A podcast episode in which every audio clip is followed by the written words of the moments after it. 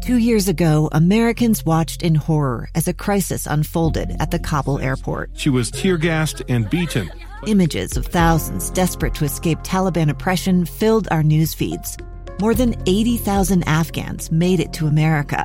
But the story didn't end there. It was very cold. There was no power, no heat. Who would help our newest neighbors? I'm Andrea Smardon. In Stranger Becomes Neighbor, you'll hear the stories of some remarkable refugees who left their homes and their dreams behind only to start over from zero. Their only possession was three blankets. And you'll meet Americans who stepped up to help them. You want me to come when you deliver your baby. What can one person do in the face of an international disaster decades in the making? That's Stranger Becomes Neighbor. Find us at kslpodcast.com, follow us on Apple Podcasts, or anywhere else you listen. You're listening to Utah's Morning News with Tim Hughes and Amanda Dixon on KSL News Radio, 102.7 FM and 1160 AM. Good morning, KSL News Time, 8.30. KSL's top story this hour. A person is recovering in the hospital this hour after their Tooele home caught fire. This man lives near that home. He tells KSL TV's Kara Bracken the fire broke out about 2.30 this morning. Just sit and watch as our neighbors' windows are just erupting out. The fire is just going like crazy. We've got hoses spraying everywhere. Just watching the firefighters doing a really good job at chasing that flame, but that fire was just in a matter of one hour just taking off. It was, you know, a matter of smoke and the amount of smoke coming and you know just thank goodness we had first responders here to get us alerted to get us out officials say the fire broke out near 2nd south and 2nd west two people were in the home when the fire broke out but just one was sent to the hospital Salt Lake County is already getting ready for the spring runoff. KSL News Radio's Kara Hoffelmeyer says it's all about what happens over the next few months. If March and April stay cool and wet and the warm up comes in May, that's worst case scenario, according to the county, especially for anyone who has a creek running through their backyard. Salt Lake County's flooding department says creeks are covered in three to four feet of snow, and a lot of them are in people's backyards on private property. Parley's Canyon and Red Butte have reservoir systems, so there's a way to control some of the flow downstream but Little and Big Cottonwood Canyons don't. The county says even if there's no flooding in the creeks, the runoff this spring is going to be high, it's going to be fast, and very cold. A new bill aimed at getting rid of the use it or lose it mentality in Utah's agricultural water rights is sitting on Governor Cox's desk.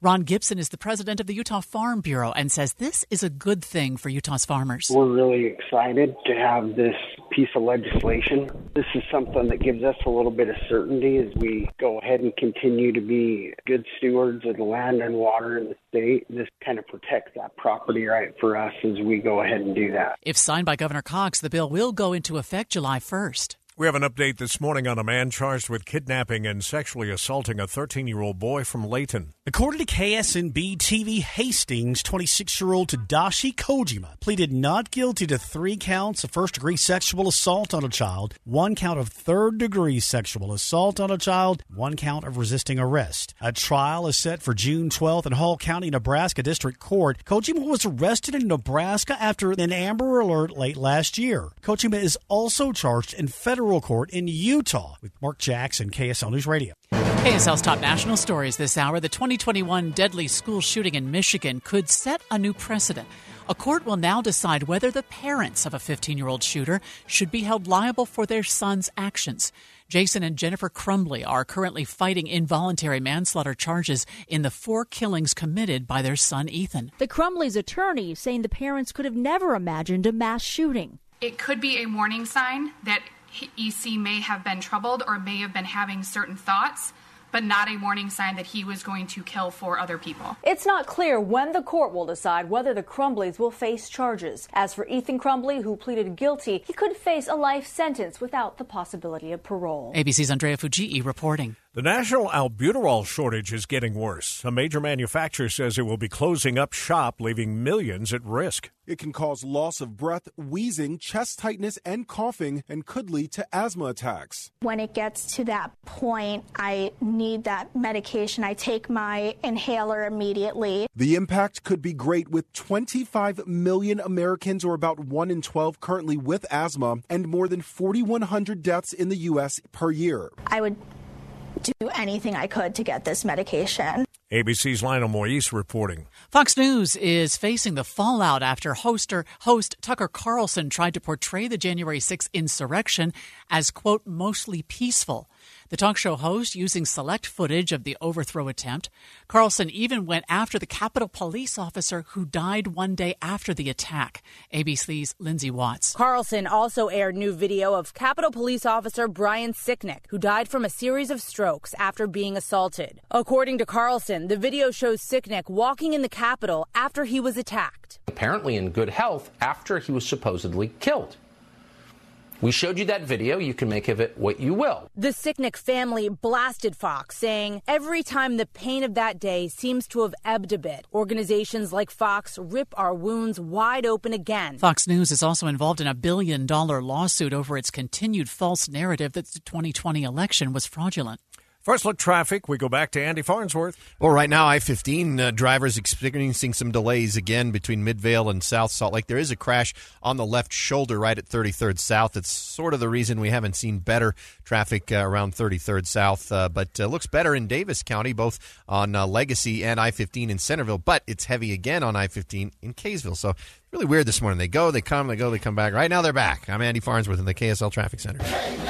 Well, the Jazz are in a bit of a limbo as they hit the home stretch of their season. KSL News Radio's Adam Small has more. It's an interesting time for Jazz fans. Right now, Utah's only a half game out of a play-in spot for the NBA playoffs, but while they sit in the 13th seed in the standings, many fans are chatting about tanking to end the season in hopes to get a lottery draft pick. Sounds enticing for a team that relies on homegrown talent, but earlier this year, Jazz coach Will Hardy said they're focused on winning games every game can slide you two, three, four spots. We understand that we're in the mix, and that's all that our team needs to focus on. Tanking may not be the best idea either because even the team with the association's worst record only has a 14% chance of landing the number one pick. Adam Small, KSL News Radio. Some Midvale residents are fighting inflation by getting back to their roots. KSL News Radio's Liv Calvert has more. Easy access to community gardens is Spencer Mears' plan. The Midvale resident successfully launched one garden last year with space donated by the Unified Police Department. This year, he wants to expand the gardens to more populated areas like apartments. Mears is working with local businesses to acquire permanent homes for the gardens. While many residents are on board with the idea, gaining momentum is his biggest challenge. He says self sufficiency among his community is the goal.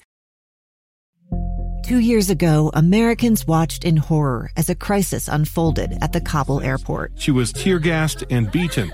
Images of thousands desperate to escape Taliban oppression filled our news feeds.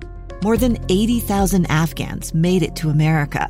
But the story didn't end there. It was very cold. There was no power, no heat. Who would help our newest neighbors?